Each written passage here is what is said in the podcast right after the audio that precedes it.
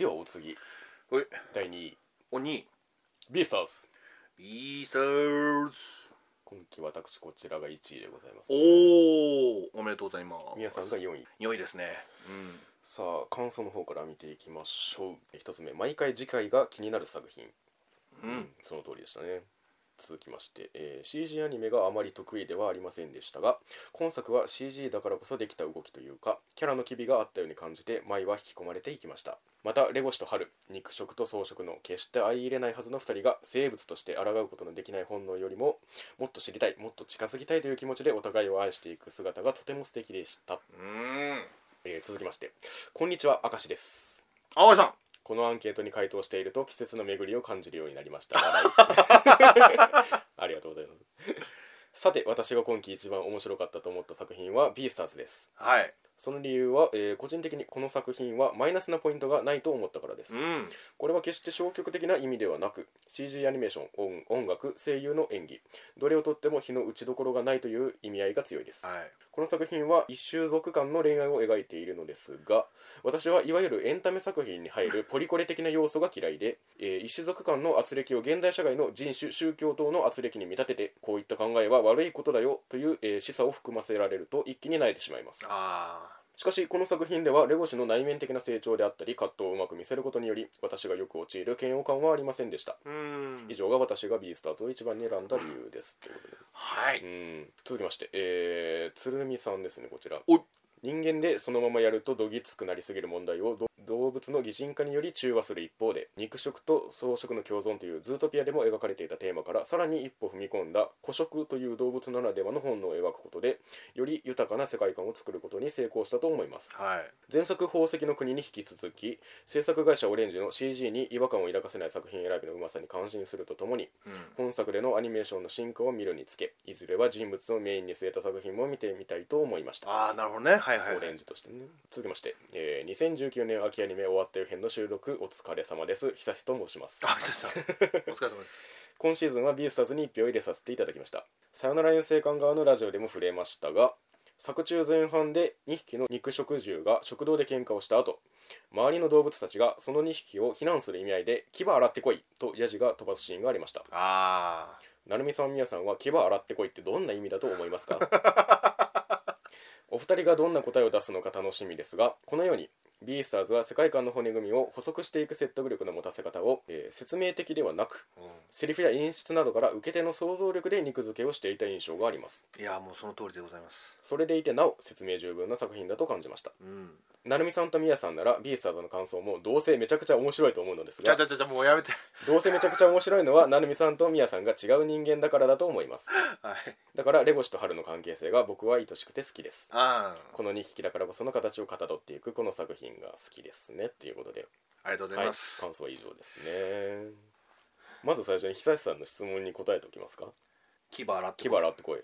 おーあんまりそのめちゃくちゃ覚えてるってこともないですけど。うん。だいぶ序盤ですよね。そうだね。食堂で喧嘩してたって。いやでもね牙洗ってこいじゃなくても、うん。あの、まあ、漫画とか読んでてもそうなんだけど、うんそのこの動物社会ならではのそうんうん。のなんかヤジだ、ヤジもそうだし、うんうんそれこそ吹き出しにすらされないような言葉うんうんうん。とかがそれっぽいのが確かに結構散りばめられてるうん。うん印象があるかな。なるほど。うん。牙洗ってこいでしょ？ううーんとだからゴムつけてこいみたいなことじゃないの？ああ あんまりピンとこない あでもまあなななるほどね。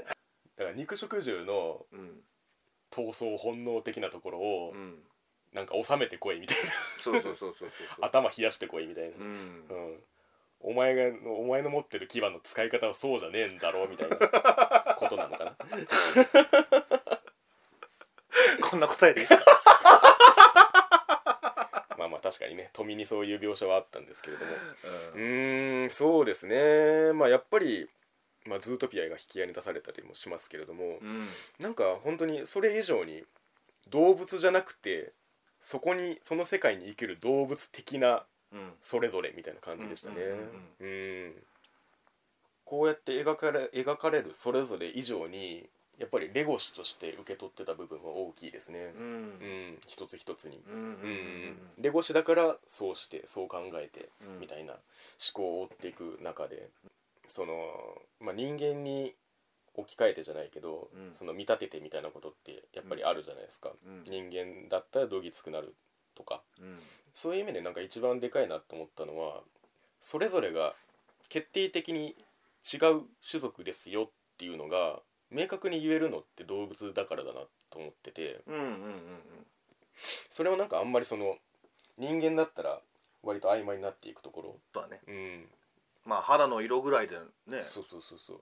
本質的には平等であるよっていうのが是とされる感じがあるじゃないですか。うんなんかあの小学校のその徒競走で一一列に並んでゴールするみたいなイメージのこと なんかそれこそが平等だよみたいなことになりそうな気がするんですよね人間にした時に。で決定的に違いがあるよっていうことを前提とした上でどう共生していくかっていう話なので人間で言う以上にその違いが明確に作品に根付いてるなとは思ってましたね。うんかつその本能的なものと欲求的なところとその肉食と草食を超えた関係みたいなことでうん。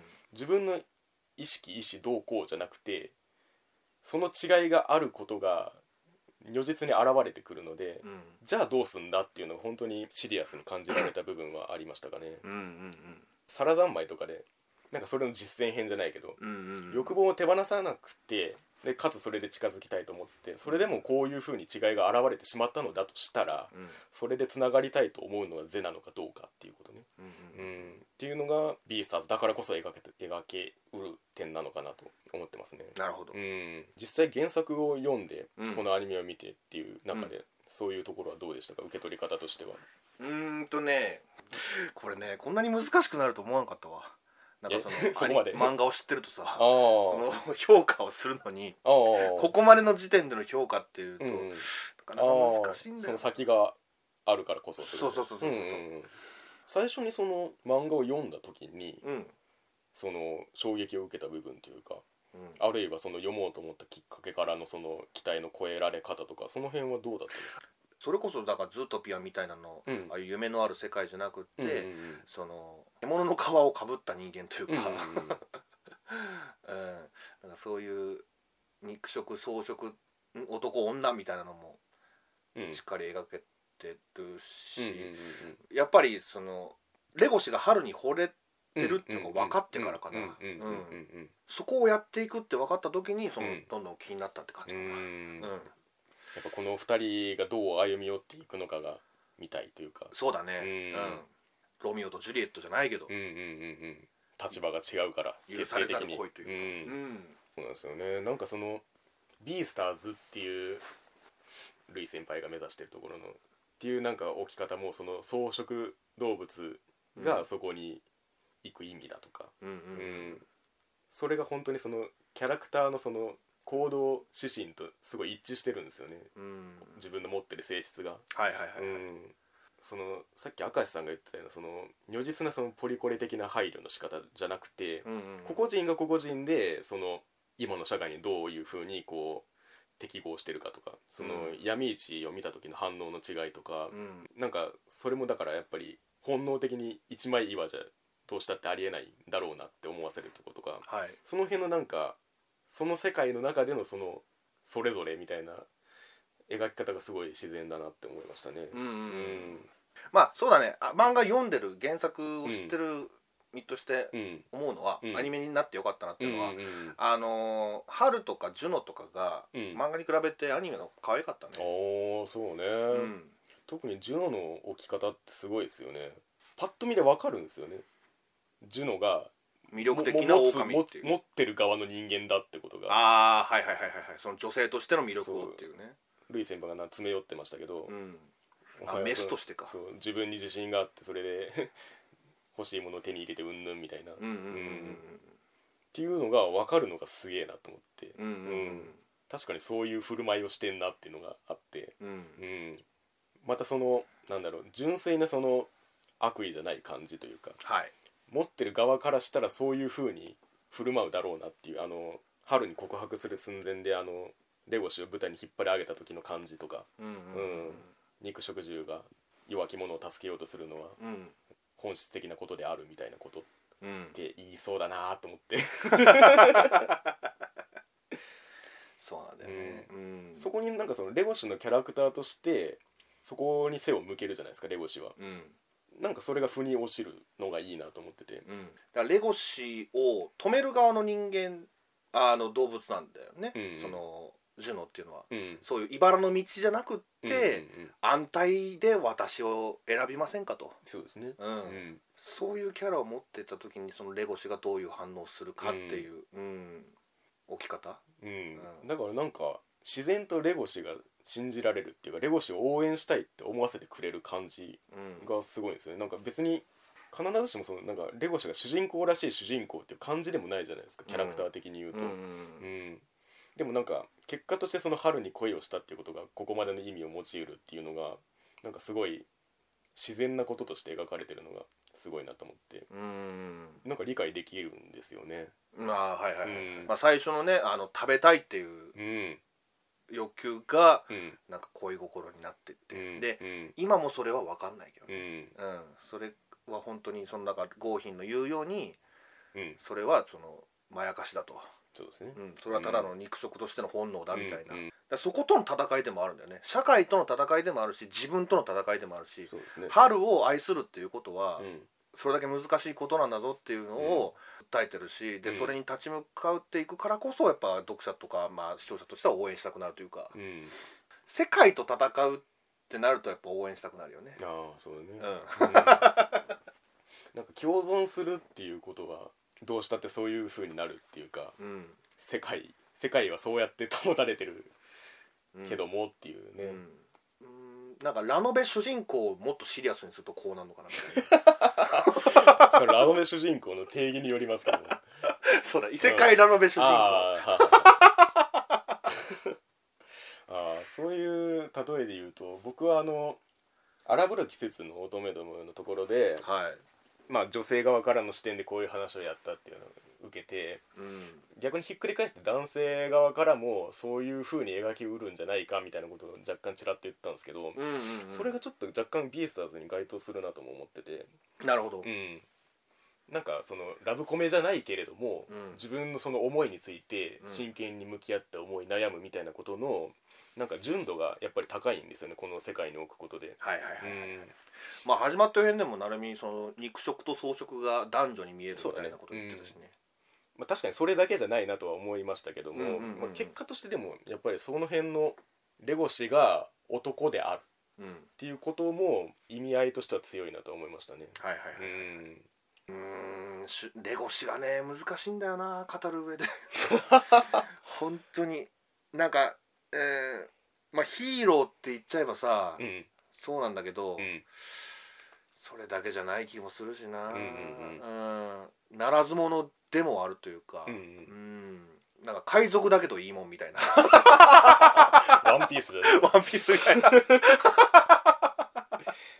自分に置き換えづらいキャラとも言うべきか、うんうんううん。ん、絶対レゴシみたいな風には思わないんだろうなって。あ思うしね。あなるほどなるほど。う、うんん。その闇市とか行っうんうんうんて、うん。そのまあ、ビルとかはね、うんうん。すごい興奮してそうだね。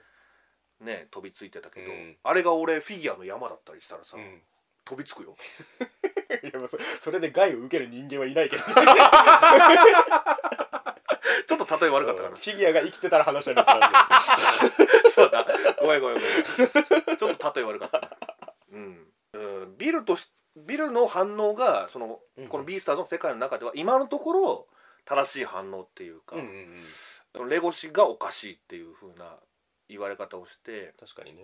でそれにに抗おうとするんだけどもレゴシの本能はそうは言ってないじゃない、うん。その肉食動物としてのその本能がそのよだれとして出てくるわけだけど、うん。その結局そのそれとの戦いっていうかずっとねそのレゴシの中でうん。草食動物を手にかけるっていうことは悪だしう、ん。だからといってその社会に馴染むことも、まあ、レゴシの中ではある意味ある悪というか、うんうんうんううん。ん。なんかその肉食獣であることを誇示すること、うん。誇ることの何が悪いんだみたいなことを言ってたような覚えがあるんですけど、ビルがね、うん、なんかそれもそうだなと思うんですよね。そうそうそうそうそうそうそう、う。ん。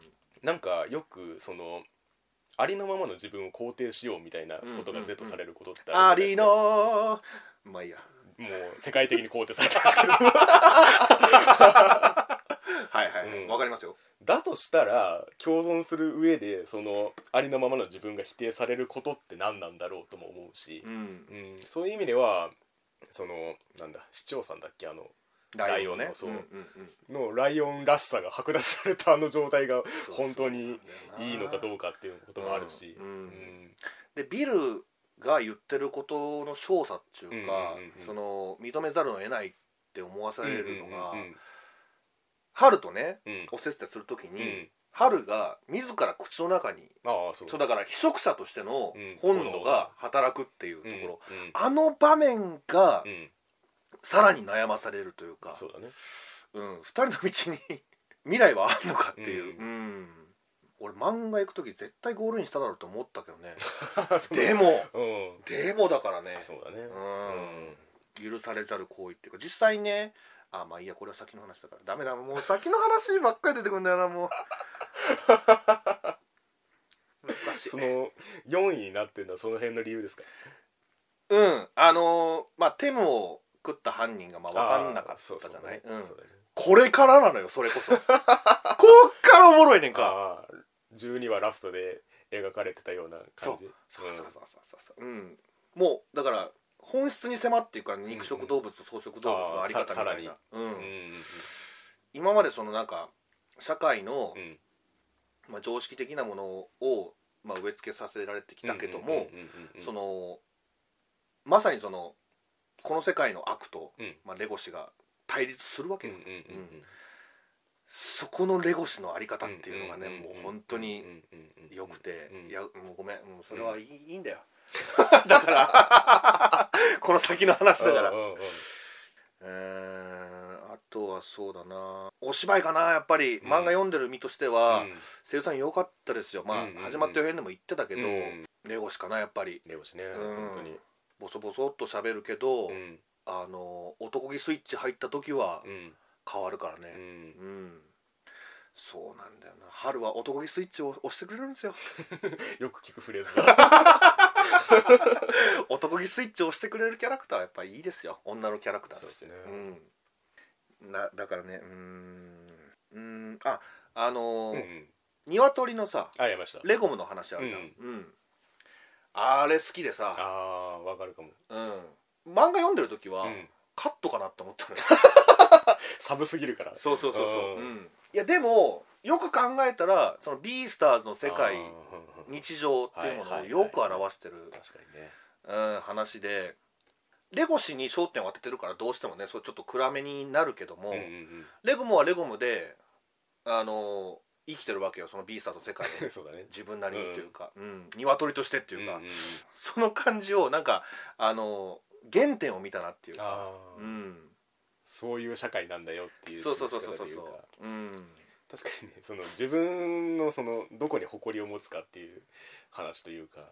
そうなんだよ、ううん。んだから個性が分かりやすいから、その動物の社会なんて、うんうんうんその長所を伸ばして、うん。えー、と社会に馴染もうとするっていう姿勢みたいなのが、やっぱり美しく見えるよね、うん。人間社会から見ても、うんうんうん。うん、レゴしてそれちゃんとわかるんだってそれ味で。そうだね、うん、肉は出てこないからね。うん。そういう徹底してるところだったり、まあ、あとあの2人きりとかじゃなくて2匹きりとかああもあ言ってたね。そうそういうところも徹底してるからね。やっぱあとやっぱりちょっと肉食動物を描くときにうん。牙が目立つようになってるのようんうんね、ううん春がレゴシを見た時にそういう目線がね、細かく描写されてたけど、うんうんうんあの他のキャラクター全てに、まあ、漫画もそうなんだけどね、ううん。こいつは肉食ですよっていう、うんそのあの恐ろしさまでとは言わないけど、うん。説得力があったというか、1描写1描写に、うん。やっぱそれが CG になるとう、ん。より映えるっていうかね。そうそうね。んでも本当に CG っていうことを感じさせなかったですよね。あまあそうね。うんいや多分動きとしてはそうだからこそできてる部分が多いんだろうと思うんですけど。うん。いやでもだからこそこれからってのもあるんだけどな。こんだけいいんだったら。こんだけだったら このこの先もきっとよくやってくれるはずだうんうんうんうん。あでも触れてなかったけどルイはどうよ？ルイ先輩。うん。おじか。ルイはね俺まだあんまり好きになれないんですよ。あそうですか。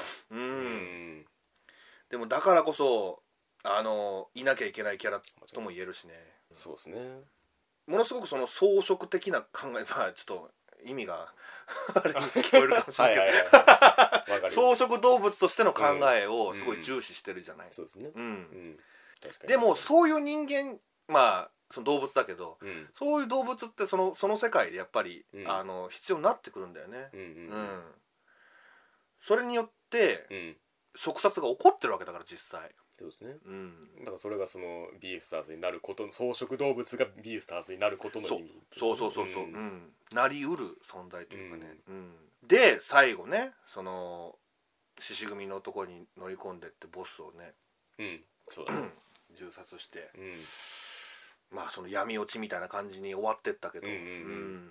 でもルイだからできることっていうかうん。ルイみたいなそういううー装飾と全主義みたいな、全皇帝みたいなその主義のやつでないと、うん。あの引き金は引けないっていうかその春みたいにその被食者としての自覚があんまりないんだよね。うん俺の正義こそが全てだみたいな、だからみんなその自分の正義みたいなのをねまあなんかフェイトでもそんなこと言ったけど、持ってんだよね。で、うん。その意思表示みたいなのがうんみんなしっかりしてるし、うん。言葉としても現れてるしその言葉もまあおしゃれなんだけどね、あのその動物世界ならではの言葉だというかうんうんうんうんそのイケメンになるというかね、うんうんうん。みんなそれぞれ決め台詞があるというか、あなるん。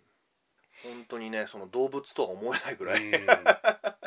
まあ動物だからこそなのかもしれないけど、でもそうだなその好きな話じゃないけどはい。好きなシーンで言うとあの春とルイ先輩の関係を知らなかった時にあのうん。なんか祭りの準備をしてる時にそれを目撃してなんか察するみたいなシーンあったじゃないですかレゴシあれね。でなんかあそこであのなんか感情がぐちゃぐちゃになってみたいな、うんで確か7話か8話かそれその辺がそれで終わってったんですけど、うん。うんなんかあれが描かれた時にそっち側の感情がちゃんと描かれてよかったなと思って。なるほど。うん。レゴシの行動理念です自分のその気持ちもすくい上げられなかったらそれはより綺麗事として処理されそうな話し運びになる気がしてて。うんうん。うんいやその辺に関しては本当抜かりないですよ、うん。漫画でもそうだけど。だからあそこで若干レゴシをさらに信頼できたところはあるかもしれない。はいはいうん。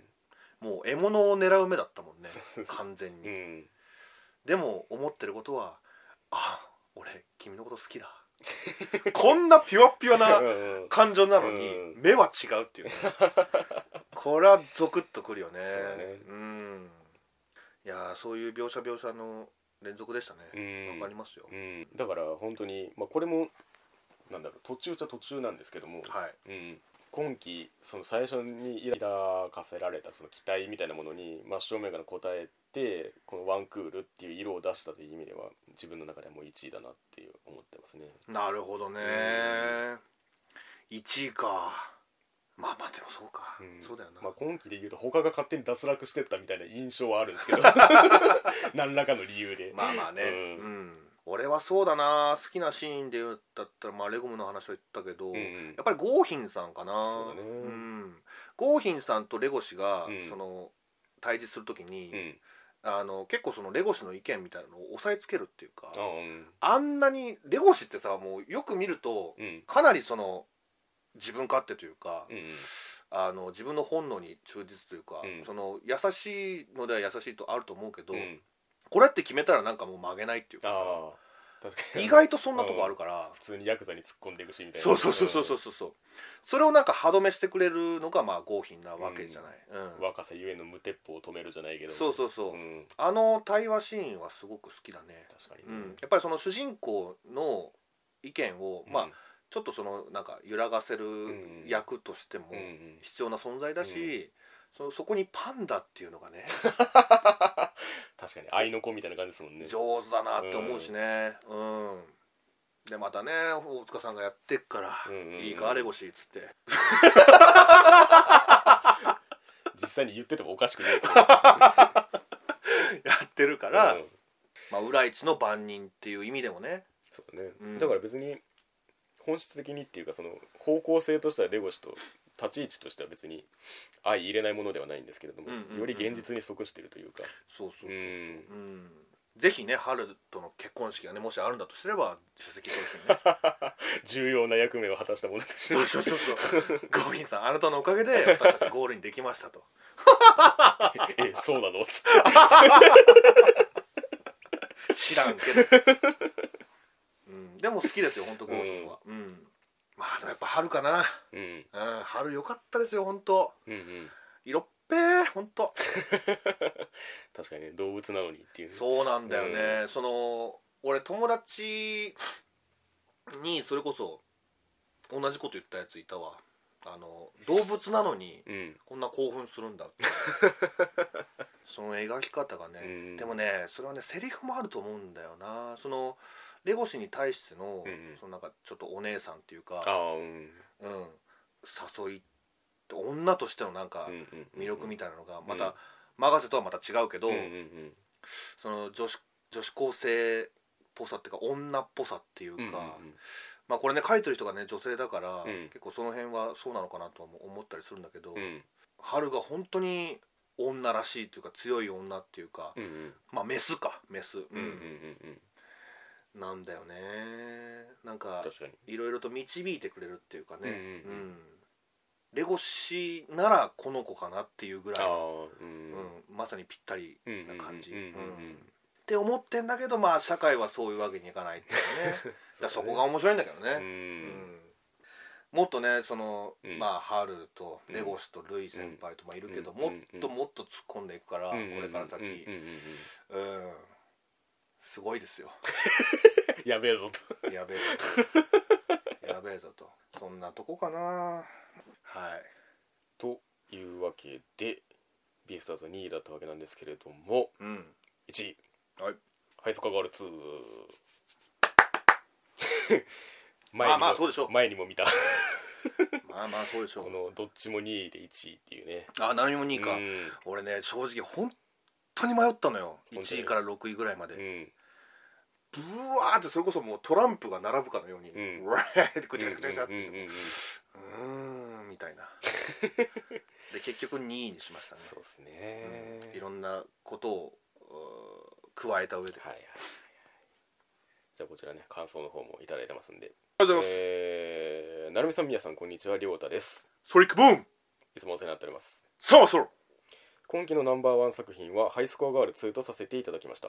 うん。理由はいろいろあるにはあったのですが究極的には日高小春と大野誠が素晴らしかったからに尽きると思います、あははお姉ちゃんね。自称お邪魔虫こと日高の存在は大野明と矢口春夫のハッピーエンド。ひいてはこの作品を魅力的なものにするためには不可欠でしたし最終話は彼女と春夫のやり取りがハイライトだったのではないでしょうか。うん。また妹の分まで喋ってくれる奔放な姉誠の存在も矢口母と共に2期を彩ってくれました。うん2人の声優さんの演技含めて素晴らしいキャラクターだったと思います。いやまさにそこ言おうと思ってました。なるほど。そして2つ目。はい。えー、アキラの空港での泣き顔がこれにはもらい泣き。ううんんそらそう。3つ目、えーいつもお疲れ様です。角やんですおおこれさ今回から初めてコメントさせていただくと思います。ありがとうございます。はい。ありがとうございます、えー秋アニメは期待をはるかに超えた b スターズもあれば完全ノーマークだったバビロンなど派遣タイトルにもってこいの作品が多かった印象でした。うんただやはり今回でフィナーレを迎えたハイスコアガールを1位にする以外の選択肢はありませんでした。原作も最後まで読んだ自分が思ったことは小学生から高校生までを2クールで描いた意味というのがはっきり示されていたと思います。ひねくれたガキだった春をムスッとして挙句の果てに暴力にまで発展していた大野自己主張が弱かった日高そんな彼らが年を重ねることで、えー内面性としての成長過程を見せてくれた気がしました。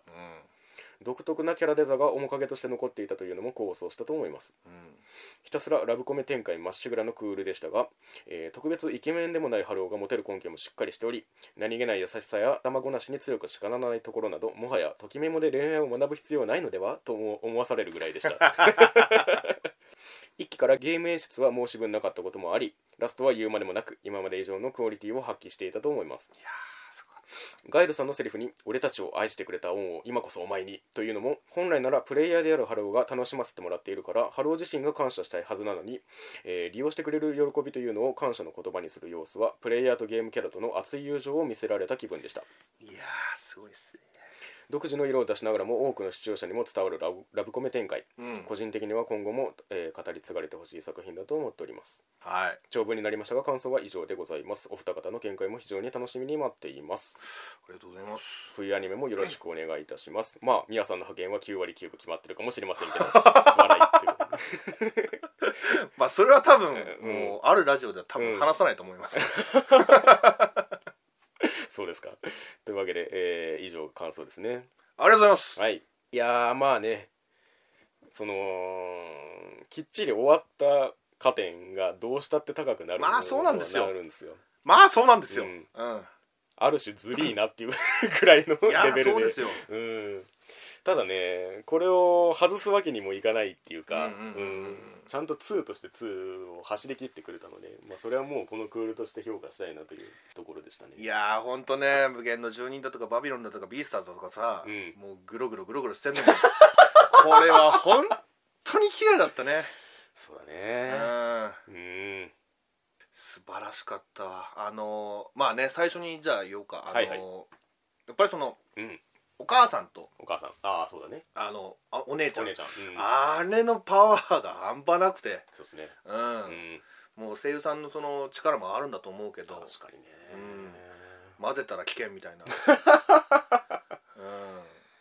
キルミーベイベーをちょっと思い出すけどね。そうですね。あの二人は。あその SE の方を主にやってたけどね新井さんは、ー そうだね。うん。いやでも新井さんもなんか幅があったなって思いますね母として。はい。うん。もちろんですよ。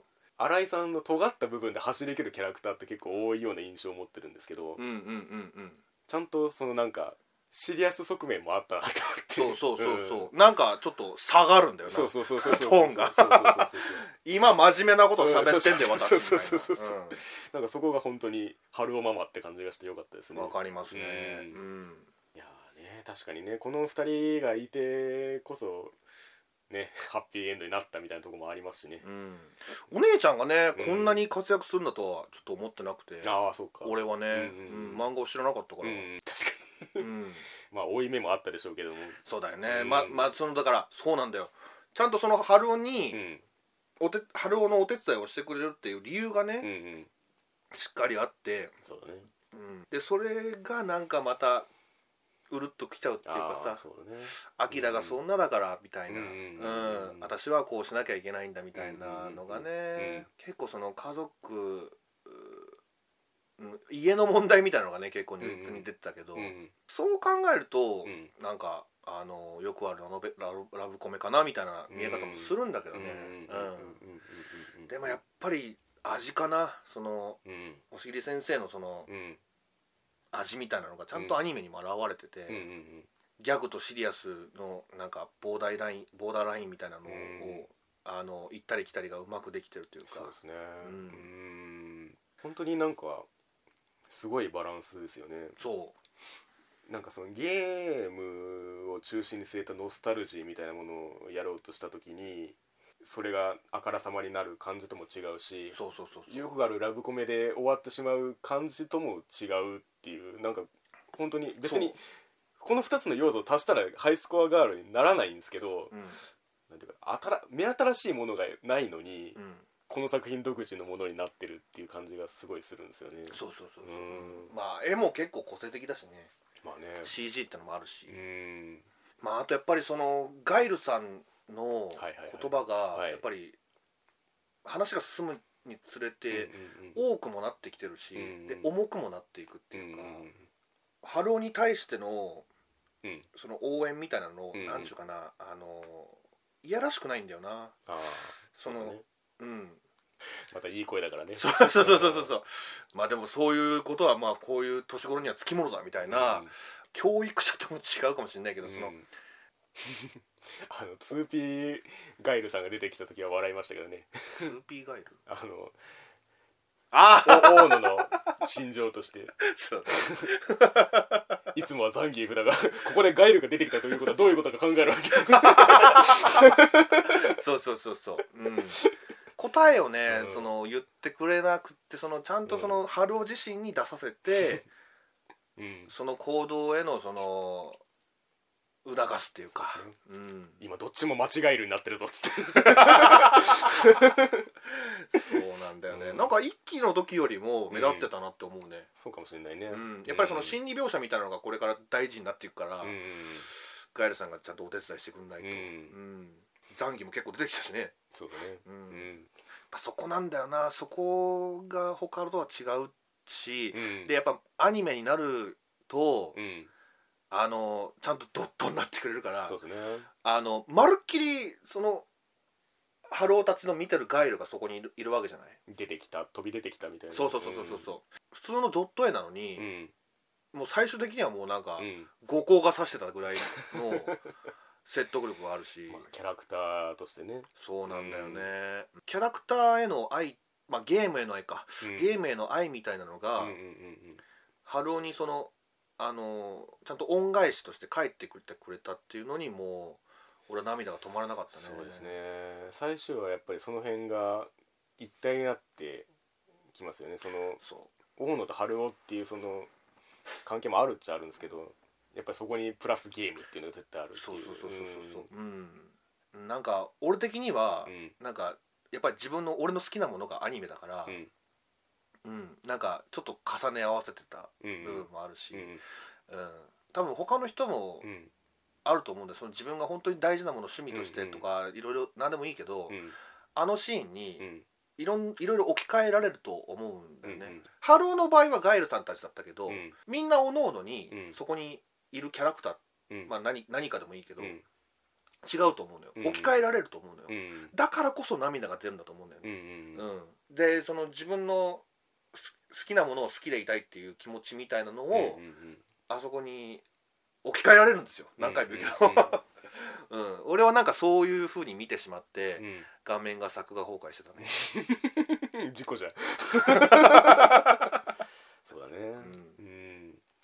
どっちかを取ろうとした時にどっちかがないがしろになっちゃいそうなもんなんですよね。あなんかラ ラブコメとゲームってどうバランス取んだっていう改めて思うとそういう感じもあるんですけどちゃんとなんかその根っこの部分例えばゲームで対決しなきゃ決着がつかない感じとかも自然にそれぞれの思いの中にあってうん。やっぱりゲームがつないできた絆でもあるしで日高じゃなくて大野を選ぶっていうところの説得力もやっぱりそこにあるんですよね、うんうんうんうんうん。春尾自身の中で。はい。うん。そのね一回その日高との決着決着っていうかその レスからの世世を明かすみたいな展開があったからうんうんうんのあの大阪遠征みたいなところのその空気感の違いみたいなこと。ううんん。ああこれは入り込めねえわっていう。うん。感じとかやっぱりなんかその根底にあるもののその何を共有してきたのかっていうのはやっぱりその同じそのねゲームっていうフィールドにいたとしてもやっぱりああこう違うんだなっていうのが分かるっていうか。そうだよね、うん。まあね始まった予編でもね似たようなこと言ったけど、うん。うん。大野と一緒にいるところを見ちゃうともうこれ、これだなってなっちゃう。まあでも日高のいいところって、うん。そのちゃんとその決着だから相手の気持ちもちゃんと尊重するそうだね。んだよね、うん。そのハルオに対してもそうだし、うん。大野に対してもそうだし、うん。うん。で2人の得意なもので決着をつけて、うん。私が勝ったらみたいうんな感じに持ってったのも日高のいいところだし、そうですね。うん、それに多分ある種大野も自分が負けたと思ってるところもあるんだと思うんだよね、それ、うん、だからこそのなんかあのシーンだったのかもしれないし、そうですね。うん、だからなんか日高があっさりと身を引いたとしたらそれは嘘じゃんって思うしそうだね。だからこそなんかあの春雄のケツを叩いて送り出した後に泣くっていうあのシーンがあってよかったなとも思うしラストの。なんか曖昧にしてないですね全部。気持ちの置きどころ。そうそうそうそう、んうん。いや俺も日高あれこのまま出ねえのかなって ちょっとちょっとちょっと心配したんだけど、うん。ちゃんと最後にねあの日高商店横切ったからあこ れは。そうそうそううん来るぞって、ううん。ん。髪の毛切ってる。あやっぱり切ってるみたいな。やっぱり。うん。いやあれはね俺はもう、ん。大体予想つくよ、うん。髪の毛切るだろうなと、うん。うん思いましたね。ねうん。ちゃんと泣くシーンを入れてくれたことも良かったしね。泣かしてくれてあありがとうっていうか、うん。うん。うんで日高かうん一期の時はあんまこんなこと思わなかったけどさ、うん。すごい上手くなってない？そのなんかセリフ一つ一つが、そのあーハローに対する思いみたいなのがすっごい強く感じた、うんなんか曖昧にするのをやめたみたいな。ああなるほどね。うん。そういうこともあんのかな。うん。そうなんだよね。いい人見つかるといいね日高ね。なんだっけ？今原作の方でうん。日高主人公の話をやるのかな？ええそうなんだ確か大人になってなんか見たか教師になってる日高が主人公のスピンオフが始まったのかな確か。なへえ、どうなるんだろ それは気になるな、ううん。いやこんだけなんちゅうのよく挑んだなって思うわ。なんか、うん。思ううん今にして思うと日高が、その、うん。大野と春雄のその仲を見てまで、うん春雄に対する思いうん。うんうんを貫き通したってうんいうのは、うんうん素晴らしいと思そうね。う、うん。うん。っていうか男としてはやっぱりあのなんちゅうだろうな、うん。女としての魅力みたいなのはうん。やっぱりどうしても日高の方があるっていうか、うん。うん。だって喋んないからね。あのね俺ねどうしても最後までそこ引っかかるんだよな、うんうんうん。うん、大野は喋んないっていうところ、うんうんうん。まあなんだろうな。そここそれこそ魅力なのかもしんないけど、うん。うん、筆談もしねえじゃん、そうだね。うん。うん。どうですかね？ちょっとね、うん。やりすぎだろ感はあんだよな、うん。なるほどなるみはどう思う？別に それそれをそういう前提で受け入れてるから別にどうっていうことはないんですけど。うん。いいんだけどさ。若干手話みたいになってたところもあったしね。まあね、俺は大丈夫なのかって？みたいな。うんそうそうそうそう、それはまあ今更喋られてもみたいなところはあるんですけどうん、それそう。それも思っちゃうんだよね、うん。なんかね。このまま行くんだろうなってうんいうのもあるし、うん。でもやっぱり大野なんだよね。そうですね。うん、でその決着をつけるだからゲーム描写もさ意外とあったからね、そのこれからどんどんラブコメとして加速していきますよっていうふうに成海から聞いてたけど、うん。俺思ったより、うん。ちゃんとゲーム描写あの組み込まれてたなって、うんうん。あの思いますよ、うんううん。ん決め手の部分には絶対ゲームがあったしね。そうそうそうそう。そう、うん。うん。でその勝負がうん。どれもやっぱり大事な勝負だから、うんうん。ゲーセンがゲーセンじゃなかったっていうか。単なる。そう、ううん。んもうリングだよね。はいはい。確かにねでがっつりやったしな。そのその大事な勝負はほんまにがっつり実況というかその普通に展開として熱いっていうね。そうなんだよな、ものすごいスーパーファミコンの絵だけどね、画面は。なんだけどやっぱりそれを動かしてるのがハルオだったり大野だったりするから、うんまあ、日高だったりね、うん。うん、ガイルが戦ってるっていうよりかはハルオうんザンギが戦っているよりかは大野みたいなのがなんかすごくわかるっていうかね。そうですね。ん。その操作してるのがハルオなんだな、うんうん。大野なんだなっていうのがうんうん。あのゲーム描写に全て現れてたっていう気がするし、うんうんうん。やっぱりその押切先生自体が本当にゲームが好きだからうん。こういう作品になったんだと思いますし、はいはいはい、うん、ゲームっていうものを取り巻く上でうん、やっぱり嫌な人がいないんですよね。なるほど、うん。なんかそれがこう台パンするやつはいるけどね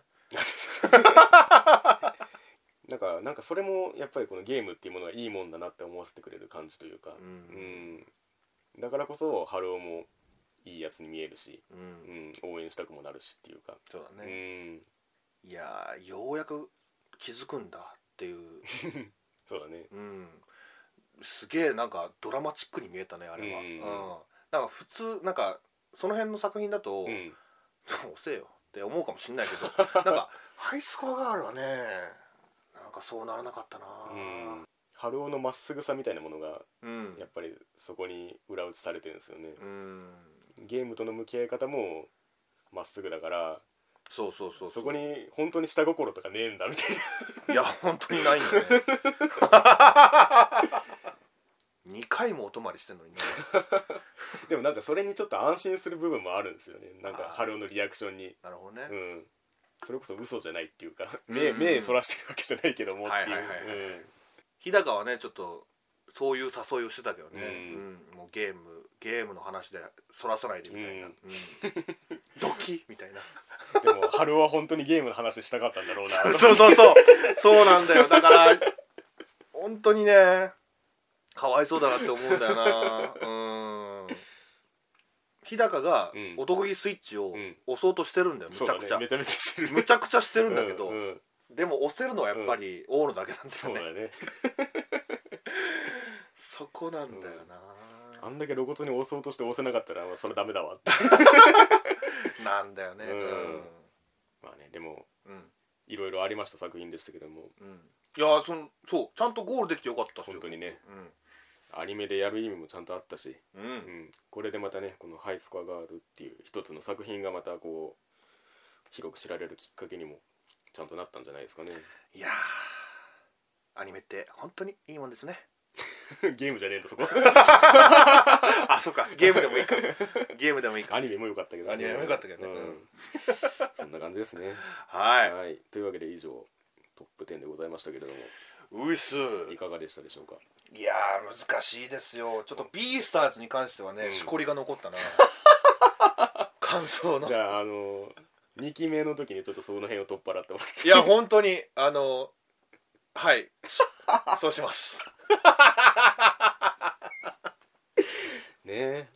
まあ今回その1票だけっていう作品も結構ありましたけどアンケートで入ったのが、はい。うん、もう本当に今期はもうバラバラだろうなっていう印象の強いいやそうなんですよね。ううん。ん、そのアンケートに来る作品一つ一つ、うん。本当にあ、うん。そうだ。ああ、うん。そうだ。それもあったわ、みたいな、なっちゃいましたね。ね。うん、いやーでもねやっぱり秋って面白いね。ああそういう意味でもね。うん、うん。毎年なんか秋っていいな秋っていいなって言ってる気するもん、ね。うん。もうあのゾンビランドサガとかグリッドマンとかやがて君なるがやってたのがもう1年前かっていう感じもしますけれども。今回もねまた波乱のクールでございましたね。うん。うん。というわけで、奥行きのあるラジオ第103回2019年秋アニメ終わったよ編でございました。何言わずに。今を春べと昨夜この花。ありがとうございました。ごめんなさい